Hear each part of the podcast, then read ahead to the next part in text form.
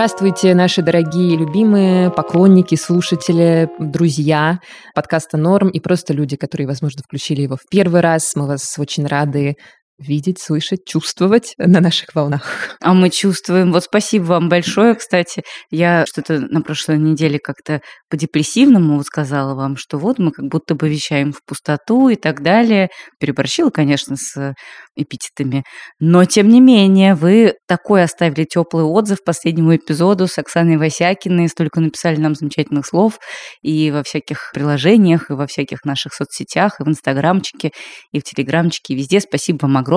Но не останавливайтесь, продолжайте, пожалуйста. Любви мало не бывает. Это правда. А и вы сами почувствуете позитивные вайбы от того, что напишите нам что-нибудь хорошее. Обязательно. Для тех, кто еще не писал нам ничего хорошего и еще, может быть, не испытал любви, нам необходимо представиться. Меня зовут Настя Курганская. А меня зовут Дарья Черкудинова, и это подкаст «Норм», подкаст о том, как меняется мир, и мы вместе с ним друзья. К нам сегодня в гости пришла снова замечательная экспертка, с которой мы поговорили о теле и о том, что переживает наше тело в моменты травмы и в моменты затяжной травмы, и вообще, что это такое травма, которая проявляется в теле, как она проявляется. Мы сегодня разговариваем с Александрой Вильвовской. Александра – руководительница, основательница проекта «Тело в дело» и лидер эмбодимент движения в России.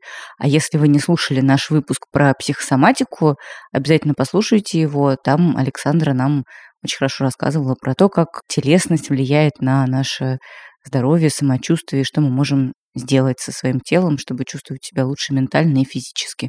Да, Александра, в общем, наверное, самая известная экспертка в эмбодимент движении в России. Что такое вообще эмбодимент? Это, простыми словами, если говорить, телесная осознанность. Присутствие в теле, телесные практики, связанные с присутствием в теле и осознаванием вообще его. Ты вообще даже как себя чувствуешь сейчас, эмоционально и телесно? Не очень я себя чувствую. Но ну, эмоционально понятно, что мы все на каких-то диких качелях. В какую сторону мы качнулись, э, зависит в основном от того, что с утра прочитано было в Телеграме, в чатах, каких-нибудь новостных сайтах и в Инстаграме, что было увидено. Но интересно тоже, что-то как-то я не очень, у меня что-то все время то там болит, то тут болит, я совершенно не могу вернуть в свою жизнь какой-то регулярный спорт. У меня все время нет сил на это. Когда я начинаю что-то делать, я очень быстро начинаю помирать. Ем всякую чертовщину вообще ужасно. Питаюсь. Ну, короче, все мои полезные привычки, немногочисленные, приобретенные за годы общения с тобой и делания подкаст норм, все куда-то укатились. Лучше это мою жизнь не делает, но как их э, прикатить обратно, не получается пока сложно. Я вот пару дней как-то поживу, в хорошем каком-то режиме, а потом mm-hmm. что-нибудь опять стрессану и укатываюсь опять в лежание на диване и поедание конфет коробками. Никогда не понимаю еще, честно говоря, позыв полежать на диване и поесть конфеты коробками — это типа то, чему стоит последовать, потому что организм просит отдыха, или это, наоборот, попытка выйти из ресурсного режима? У меня всегда есть сложности с тем, чтобы понять это. Да, есть такие сложности. Но надо сказать, что потребность в отдыхе тоже какая-то сильная наблюдается, потому что устаешь гораздо сильнее как-то. Вот я устаю гораздо сильнее, чем раньше, потому что, как опять же мы говорили в наших выпусках, очень много добавляется какой-то странной работы, которой раньше не было, и каких-то тревог разных, и каких-то разных мелких делишек неприятных, что-то надо где-то достать, где-то за что-то заплатить, с кем-то о чем-то покоммуницировать. Ну, короче, угу. вот и от этого усталость как-то сильнее накатывает, и тревоги больше. При этом дел меньше не становится. Поэтому, конечно, все время потребность в отдыхе есть большая, но отдых-то, как верно нам говорил Макс Черепиц тоже в одном из наших предыдущих выпусков, нужно планировать, а когда ты его не запланировала, ты вот и лежишь как я, с коробкой конфет. Да, я, честно говоря, еще не помню, когда я в отпуске была последний раз. Я вот сейчас поняла, когда ты говорила, хотела тебе задать вопрос, даже когда была в отпуске последний раз? Ну, я была вот в Грузии на новогодних каникулах, но я болела ковидом почти всю поездку, Понятно. поэтому не то чтобы отдохнула классно. А надо как-то себе давать пространство для отдыха. Ну, а ты как, Настя, расскажи. Я плохо, честно говоря, была тоже последние недели. Перекрыла меня, скажем так. Вот эти все выпуски подкаста «Норм», в которых мы записывали интро длиною в три минуты, вот эти последние, это для меня это было во многом еще связано с тем, что я просто была не в состоянии вообще выдать какую-то осмысленную рефлексию, потому что меня накрыло депрессивным эпизодом довольно сильным, и на фоне вот этого многомесячного стресса, связанного с войной, информационного, на фоне еще каких-то личных стрессов, которых тоже бы не случилось, если бы не произошла война. А надо сказать, что я себя всегда считала человеком устойчивым к стрессам. Мне нравилось так про себя думать. Но тут что-то вот где-то в мае я просто перестала вообще нормально спать, перестала нормально есть, стала постоянно испытывать тревогу, пошла к психиатру первый раз в жизни. Психиатр сказал, что я заболела тревожным расстройством, которое как-то очень эпизодически проявлялось раньше в жизни, а тут стало проявляться ежедневно. Выписала мне таблетки, я сейчас первый раз в жизни сижу на антидепрессантах, но мне стало лучше надо сказать. Я нормально справляюсь, я как бы вытягиваю себя из этого состояния, но, конечно, надо констатировать, что ударило сильно, и ударило сильно по телу в первую очередь, потому что, конечно, очень много усталости накопилось, очень много накопилось стресса, с которым какие-то привычные в обычной жизни методы не очень справляются. Ну, то есть просто позаниматься спортом утром или там сделать медитацию или поесть, это уже сейчас э, не всегда спасает. Иногда ты вроде все сделал, а все равно уставший. Или все сделал, а все равно какой-то недовольный раздраженный. Да, или даже начал делать и взбесился так в процессе, что никакой радости не получил. Самое главное, непонятно еще, где всему этому конец, где финишная прямая, а когда станет легче. Когда, не знаю, сессию в институте какую-нибудь сдаешь, например, ты знаешь, что у тебя сейчас будет тяжелый месяц, но потом наступит лето, и можно будет поехать к бабушке в деревню, или, не знаю, там, в Петербург. Когда у тебя там рабочий какой-то проект, ты тоже знаешь, что сейчас будет сложно, но потом станет полегче. Еще там что-то, еще что-то, когда у тебя личные какие-то события, ты тоже понимаешь, что есть какой-то предел. А тут как бы непонятно, предела нет. А что дальше будет? Ну, а знаю, будет ли кстати. ядерная зима? Вот интересно. А сразу уже перестанут э, иметь смысл вот эти все какие-то перипетии с работой, да, уже это будет неважно. Нет, мы будем записывать подкаст «Норм из-под ядерного пепла». Мы будем его записывать. А мы и правда будем. Видите, как я смешно шучу в этом выпуске прекрасно? Это антидепрессанты работают. Как твоя партнерка, я очень благодарна тебе за то, как ты восхитительно держишься и как ты ответственно вообще подошла ко всему вот этому своему состоянию. Сразу пошла к врачу, таблеточки сразу. Не то, что некоторые другие люди, которые это все растягивают на месяцы и годы. А через месяц мы запишем выпуск, в котором я скажу, я ухожу из подкаста «Норм», у меня выгорание. И все. Ну нет, конечно, я так не сделаю, Даш. Я, Настя, конечно, чего? С высших должностей не отпускают, как и Леру Набиулину не отпустили. Я тебе скажу, нет-нет-нет, вы должны доработать до конца года. Вот как справляются вот эти люди все? Вот они же вряд ли ходят к психотерапевтам и занимаются телесными практиками и пьют антидепрессанты. Хотя все Они возможно. пьют что они водку. делают? Пьют водку. Как в нашем любимом подкасте «Перцев и газы», который, к сожалению, больше не выходит. Кстати, почему? Может Кстати, быть, нас почему? слушает кто-то Я из сейчас этих просто хочу передать вот Да. этим уважаемым людям, которые наверняка тоже слушают наш подкаст. Послушайте, пить водку – это не выход. Наоборот, Даш, им надо говорить, пожалуйста, пейте больше водки, вы будете тогда меньше жить. Жить Ну, не хочется быть настолько жестокой в публичном поле, не хочется. Ну, вы будете меньше занимать свои должности, я думаю, да. Поэтому, может быть, в принципе, ничего, и пусть пока. А потом придут другие поколения, я надеюсь, они уже будут меньше вот купить. Это я оптимистично говорю. Может, они и не придут. Может, мы вечно будем жить в этой, как говорила одна из наших недавних героинь, в этом заговоре геронтократии. Но я надеюсь, нет, нет, нет, мы из него выйдем, выйдем, выйдем. И для того, чтобы мы дожили до мира вот без заговора геронтократии, нам нужно как-то себя сохранять, нам нужно справляться. Мы с Дашей справляемся кое-как, но мы справляемся. А Мы сегодня поговорим с нашей героиней о том, как э, вообще справляться качественно. Вообще, нам сейчас Александра расскажет по науке, Да, что да. вообще такое травма. Напомним еще раз, с нами разговаривает Александра Вельвовская, основательница проекта «Тело в дело».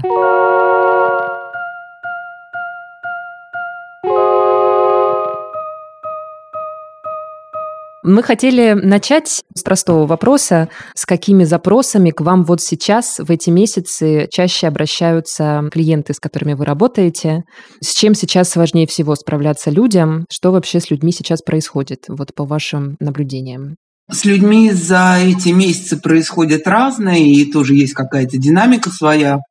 И если в марте, там, в апреле было много запросов, связанных с состоянием паники, состоянием повышенной тревожности, состоянием усугубившейся депрессии. Это довольно серьезные и острые э, состояния, и довольно серьезные такие экзистенциальные переживания. А сейчас, по моим наблюдениям, острых состояний меньше. Есть состояния, связанные с онемением, то есть с потерей чувствительности – очень много состояния потерянности, что, в общем, естественно, и такого состояния немножко выгорания, потому что события продолжают длиться, новости приносят каждый день какой-нибудь трэш, и кажется, что уже нет никаких сил со всем этим справляться. Очень, как говорится, откликается то, что вы говорите. Я тоже, мне кажется, испытываю потерянность и выгорание сейчас, и весь этот набор эмоций. А как это проявляется в теле? обычно. Вот именно не острые состояния, действительно, про них много всего говорят, а вот то, что сейчас люди переживают часто. В теле это чаще всего проявляется ощущением усталости или апатии, или какого-то такого кажущегося безразличия. Это не совсем в теле, понятное дело, это скорее эмоциональное состояние. Многие пытаются как будто бы вернуться к той жизни, которая есть, и снова появляются какие-то незначительные поводы радоваться, да, вот, наконец, лето пришло, да, или вот, наконец, какой-то отпуск, и как-то что-то налаживается, но вот это вот внутреннее состояние какой-то напряженности, оно не всеми ощущается, но когда начинаешь смотреть на телесные реакции, оно, как правило, есть. Люди легче срываются, иногда на пустом месте, чаще устают, и все это говорит о том, что внутри есть напряжение. Угу. мы такими напряженными пружинами, напряженными струнами ходим и улыбаемся и пытаемся жить свою жизнь. Александра, скажите, пожалуйста, можно ли то, что сейчас с нами со всеми происходит, назвать травмой? И я заметила, что у вас на сайте слово «травма» взято в кавычки во многих случаях. Почему так? И какое у вас вообще отношение к этому термину? Я часто беру слово «травма» в кавычки, потому что в современном профессиональном поле слово «травма» очень по-разному определяется. В каких-то источниках травма практически медицинский диагноз, у которого есть совершенно определенные критерии. И если человек или событие в жизни человека им соответствует, тогда мы можем говорить о травме. А во всех остальных случаях мы можем говорить, например, об острой стрессовой реакции или о каких-то других понятиях. Но это все, на мой взгляд, и я знаю, многие коллеги со мной не согласны, это такая игра в слова. Мы сейчас, как культура, как цивилизация, да, в разных языках, в разных странах, в разных сообществах пытаемся как-то осмыслить феномен травмы, и опять ставлю кавычки, такой способ адаптации человека к разным событиям внешним и внутренним, которые с ним произошли или происходят. И по инерции мы называем это словом травма. Угу. Мне ближе здесь говорить о таком способе существования жизни человека и конкретно его нервной системы, который связан с перегрузкой, который связан с постоянно действующим, непрекращающимся стрессовым откликом, и который, как правило, очень сильно влияет на то, как человек живет свою жизнь, как он проявляется, какие решения он принимает и так далее, и так далее. Это меняет человека? Разных людей это меняет разным образом. В каком-то смысле можно говорить о травме как о сложности с завершением стрессового отклика. Я так аккуратно скажу. И этот непрерывно существующий стрессовый отклик, он как бы перегружает нервную систему. И нервная система всячески пытается выжить. Ну, как бы, и я сейчас очень так образно говорю, как будто бы сохранить своего человека живым. Организм решает задачку выживания. И тогда, например, человек может бурно реагировать на какие-то, может быть, не очень значительные стимулы. да, или человек может думать о себе как о каком-то плохом человеке, хотя он ничего дурного в этой жизни не совершил, но вот какой-то он не такой плохонький и слабенький. Угу. И так далее, и так далее. И в целом вот такой способ функционирования нервной системы, он, как правило, ограничивает нас в наших действиях, создает сложности в отношениях. Это может быть, например, холодность в отношениях, неважно, там, с близкими, с друзьями, с детьми, с кем угодно. Такой способ функционирования нервной системы создает, на русский это удобнее всего перевести словом «онемение», мы становимся менее чувствительны и к себе, и к другим людям. И это тоже за собой тянет соответствующие последствия. Ну и еще врачи говорят, что от 70 до 90 процентов всех известных науки заболеваний напрямую или косвенно связаны со стрессовым откликом. То есть травма – это правда медицинский факт, это правда. Такие исследования есть. Травма повышает уязвимость к различным заболеваниям и возможность таких заболеваний. Перед тем, как мы созвонились, слушала подкаст Эзра Кляйна, мой любимый, и послушала там выпуск с таким профессором, автором. Его зовут Бессер Вандер Колк. И меня поразила там мысль, которую высказал, собственно, и ведущий, и подтвердил его гость, о том, что не то чтобы тело помнит все, а это наш мозг старается все забыть и предложить нам какую-то историю, подменить какие-то понятия и заставить нас сгладить все вот эти негативные моменты, как-то их перепридумать, чтобы как-то не разорваться на части, не выпустить социум и прочее. А тело в это время выступает ну, такой лакмусовой бумажкой, как я это поняла, которая в какие-то сложные моменты начинает болеть, выходить из строя и давать какую-то реакцию.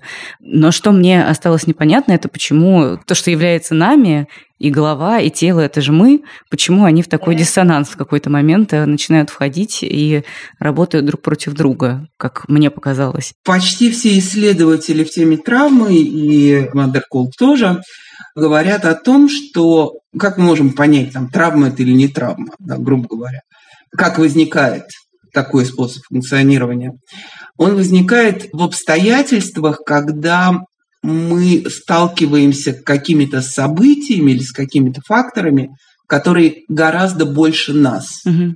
Это что-то, с чем мы не можем справиться. И в этом смысле травма, опять же, ну вот в кавычках, да, всегда связана с переживанием бессилия и большой боли. И в этом смысле, если мы начинаем туда глубже смотреть, мы обнаруживаем эти переживания, мы обнаруживаем эти реакции бессилия, реакции боли.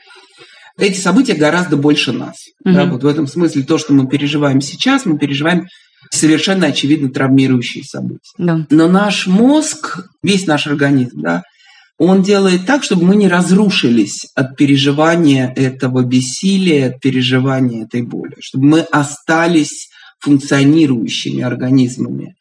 И поэтому мозг, наше мышление, наша способность мыслить, очень хорошо работает для того, чтобы мы не столкнулись напрямую с этими переживаниями. Угу. И готовы предлагать какие-то схемы объяснения, какие-то модели. Вся вот эта конспирология, да, которую мы так ну, это, это может быть все, что угодно в данном случае. Кто-то говорит, это я такой, кто-то говорит, это они такие, кто-то говорит, это мир так устроен.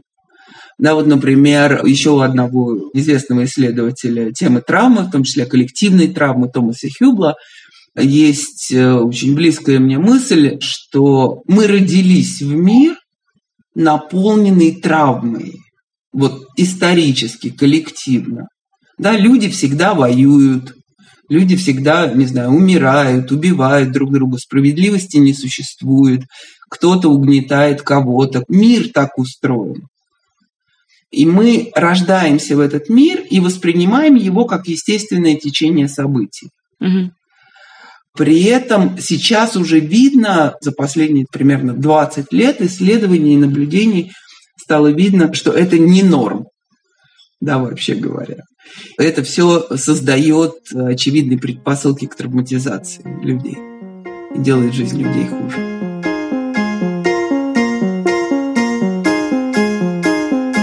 Любимые слушатели, как всегда, в середине выпуска мы вам хотим напомнить, что если вам нравится наш подкаст, нас можно поддержать каким-то небольшим донатом, доступным Можно вам. и большим поддержать, если хотите. Ну, это если есть возможность. Поддержать нас можно на платформах Patreon или Boosty. Boosty скорее подойдет для обладателей российских карт, Patreon скорее для тех, кто не в России. Оставляем ссылочки всегда пожалуйста. И также просим вас всегда лайкать обязательно изо всех сил наши контенты, писать комментарии на платформах, где вы слушаете нас, делиться, отмечать нас в сторисах, если вы пользуетесь Инстаграмом. Это помогает большему количеству людей о нас узнать. Спасибо вам большое. А как телесные практики и вообще занятия, работа с телом могут помогать эту травму прорабатывать, лечить ее? Мне очень не нравится здесь слово «прорабатывать», потому что это как будто бы такое сейчас мы что-нибудь возьмем, проработаем, да, и все, и забудем, и оно закончится. Так, к сожалению, с человеческим организмом не бывает, но бывает по-другому. Телесные практики делают две вещи для нас, такие очень важные. Первое, они возвращают нам ощущение нас самих. То есть вот я чувствую, что у меня есть руки, ноги, я как-то могу двигать глазами, например, да, или там шевелить ушами, у каждого свои таланты. Но вот они возникают нам ощущение собственного тела, и через практики мы можем сдвинуться в сторону большего комфорта в своем теле. Потому что травма – это всегда что-то угрожающее жизни. И поэтому оно так и проявляется через тело очень ярко. Моему телесному существованию, мне как телесному существу что-то угрожало. Да, и поэтому, если я сталкиваюсь с этим, я начинаю телесно это переживать и проживать. И мне в моем собственном теле поэтому может быть очень дискомфортно. Телесные практики могут возвращать ощущение комфорта бытия в собственном теле. Быть мной – это безопасно. И по большому счету это уже, там, я не знаю, 70% успеха. Если вот я хожу, живу, дышу, я не знаю, что-то делаю и ощущаю себя безопасно. Потому что один из аспектов травматизации я все время ощущаю себя в опасности. Вот этот вот незаконченный цикл стресса, вот он создает это ощущение опасности. И вторая большая польза, которую для нас делают телесные практики в этом смысле, они восстанавливают регуляцию нервной системы. Через тело, да, мы, например, что-то активизируем, не знаю, напряглись, а потом расслабились. Мы заметили свое дыхание, и нам это понравилось. Да, то есть вот такого рода телесные практики восстанавливают цикл возбуждения и торможения. И это еще одна вещь, которую они делают очень важной.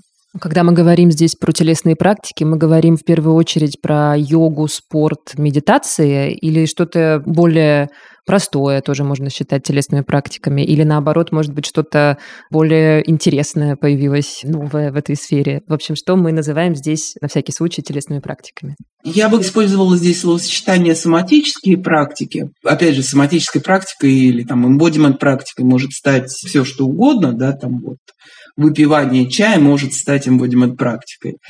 Специфика этих практик заключается в том, что что бы мы ни делали, мы обращаем внимание на то, как мы переживаем, как мы ощущаем то, что мы делаем. В этом смысле бег может быть такой практикой. Если я замечаю, как я это делаю, как я бегу. Не в смысле правильно или неправильно, быстро или медленно, там с целью или без цели. Но если все мое внимание направлено на мой телесный процесс, тогда это вот ну, такая практика. Есть практики, которые в большей степени под это изначально заточены. Например, практика йоги, она как раз про то, что я замечаю, что со мной происходит, как я это делаю, как я это переживаю. Но можно йогой, и как фитнесом или ЛФК заниматься, тоже не возбраняется. То есть все, что помогает переводить внимание с мозга, вот из мыслей на тело. На телесность, да, на ощущение, на переживание собственной телесности. Вопрос еще практического характера. Что вы рекомендуете людям, которые находятся сейчас э, вот в состояниях апатии, обессиленности, усталости? Я понимаю, что, конечно, все случаи индивидуальны, но, может быть, есть какие-то общие направления, скажем так, в которые вот нужно смотреть, если ты сейчас проходишь вот через эту фазу и эмоционально, и телесно. Какие-то такие общие вещи, на которые надо обратить внимание. Нет много разных слов. Мне сейчас, наверное, хочется немножко пафосу добавить. Война войной, а выжить надо. И надо не просто выжить, как, например, сделали это наши предки во Второй мировой, а надо выжить так, чтобы потом повторение стало невозможным. Потому что, ну, по факту мы сейчас доигрываем ту войну. Вот неисцеленная травма, вот мы ее сейчас имеем туда обвинять никого нет никакого смысла, потому что вообще понятие травмы возникло 50 лет назад. И то не все в нее верят до сих пор. Речь идет о том, чтобы сейчас по максимуму уменьшать ущерб. Мы сейчас можем жить только в режиме уменьшения ущерба. И по возможности все, что дает ресурс нервной системе, все это целенаправленно фокусировано, прям как задачу себе брать. Что это будет? Сон, природа, какая-то физическая активность, если она доступна, посильна и приносит удовольствие. Общение с людьми, с близкими, если это возможно, доступно и приносит удовольствие. Некоторым нравятся дети. У кого-то есть прекрасные домашние питомцы. Кто-то любит возиться в земле да, сейчас еще сезон дач там и так далее, да, там что-то выращивают. У кого-то есть какое-то хобби ручное. Все, что сейчас приносит ресурс, все это нужно использовать. Вот буквально все, что есть под рукой. Можете прогуляться, и вам это приятно, сделайте это. Можете посмотреть какое-нибудь классное кино и почувствовать удовольствие от этого, сделайте это физическая активность, сон, еда, все основные факторы, которые так хорошо известны. Природа – великий лекарь. Я вижу при этом среди своих знакомых, и в себе это тоже замечаю, что вот в такие стрессовые периоды многие склонны уходить в работу. И вот работой как бы спасаться от э, переживаний, сбегать в нее и работать, работать, работать, чтобы как раз дать себе выжить, потому что как бы работа дает вот этот ресурс, да, но, наверное, одновременно она его и забирает. Вот как вы относитесь к такому способу выживания? Это нормально? Нормально все. Нормально в смысле естественно. Работа может давать действительно очень много ресурсов, потому что работа для многих это то небольшое, что осталось ну, относительно неизменно. То есть вот я как профессионал – это точка опоры. Я этим специалистом была год назад, и я остаюсь им же и сейчас. И когда я работаю, мне хорошо. Да, но так как у нас сейчас, аккуратно скажу, селенок-то не очень много, то легко упустить момент, когда силы закончатся. Да, и здесь есть такой легкий путь к выгоранию, которого хотелось бы избежать. Мне кажется, что по идее, травмирующий опыт, против него должно работать какое-то вот что-то коллективное, какие-то коллективные действия, общение с близкими и прочее.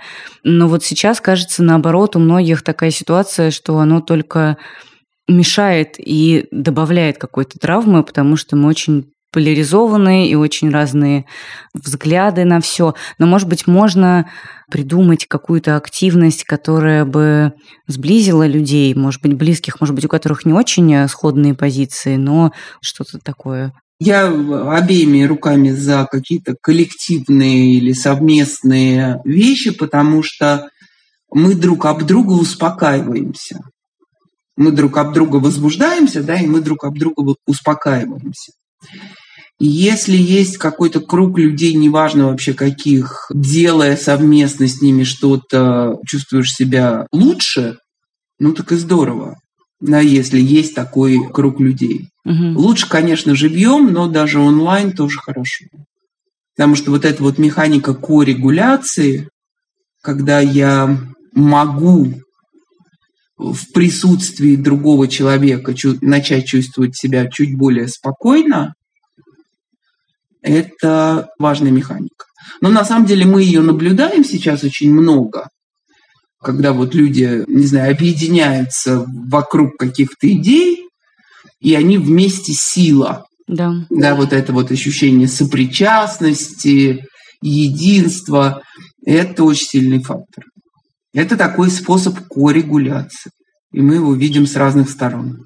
А есть какие-нибудь свидетельства или исследования, данные о людях, проходящих через вот такие многолетние какие-то стрессы, долгие-долгие травмы? Есть ли какая-то специфика у таких травм? И адаптируется ли вообще тело и психика вот к таким острым ситуациям? Ну, наверное, адаптируется. Ну, естественно, адаптируются, иначе мы бы про этих людей не узнали бы, за то, что они выжили, да, и как-то донесли информацию. Здесь в связи с этим часто говорят о феномене посттравматического роста. Если, например, почитать книги Франкла, да, вот это вот такой пример посттравматического роста. Да, то есть когда мы научаемся с этим трэшем справляться в том смысле, что мы с ним сталкиваемся, и мы не разрушаемся, тогда за счет этого мы становимся сильнее. Этот феномен тоже есть.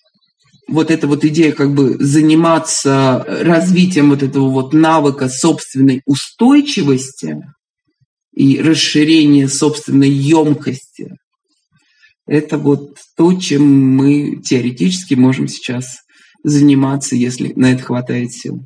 Как будто бы на практике легко перепутать это с бесчувственностью, которая так или иначе тоже вырабатывается. Да, но вот это вот как раз в этом вся и фишка, да, что я периодически вспоминаю слова Кинчева старые-старые. Мое поколение чувствует боль и снова ставит себя под плеть. История, что я продолжаю чувствовать. Ну, то есть я падаю и поднимаюсь. Угу. Меня это сносит, а я возвращаюсь. То есть вот эта вот история. Расширять в этом смысле свою емкость и устойчивость, иметь возможность восстанавливаться.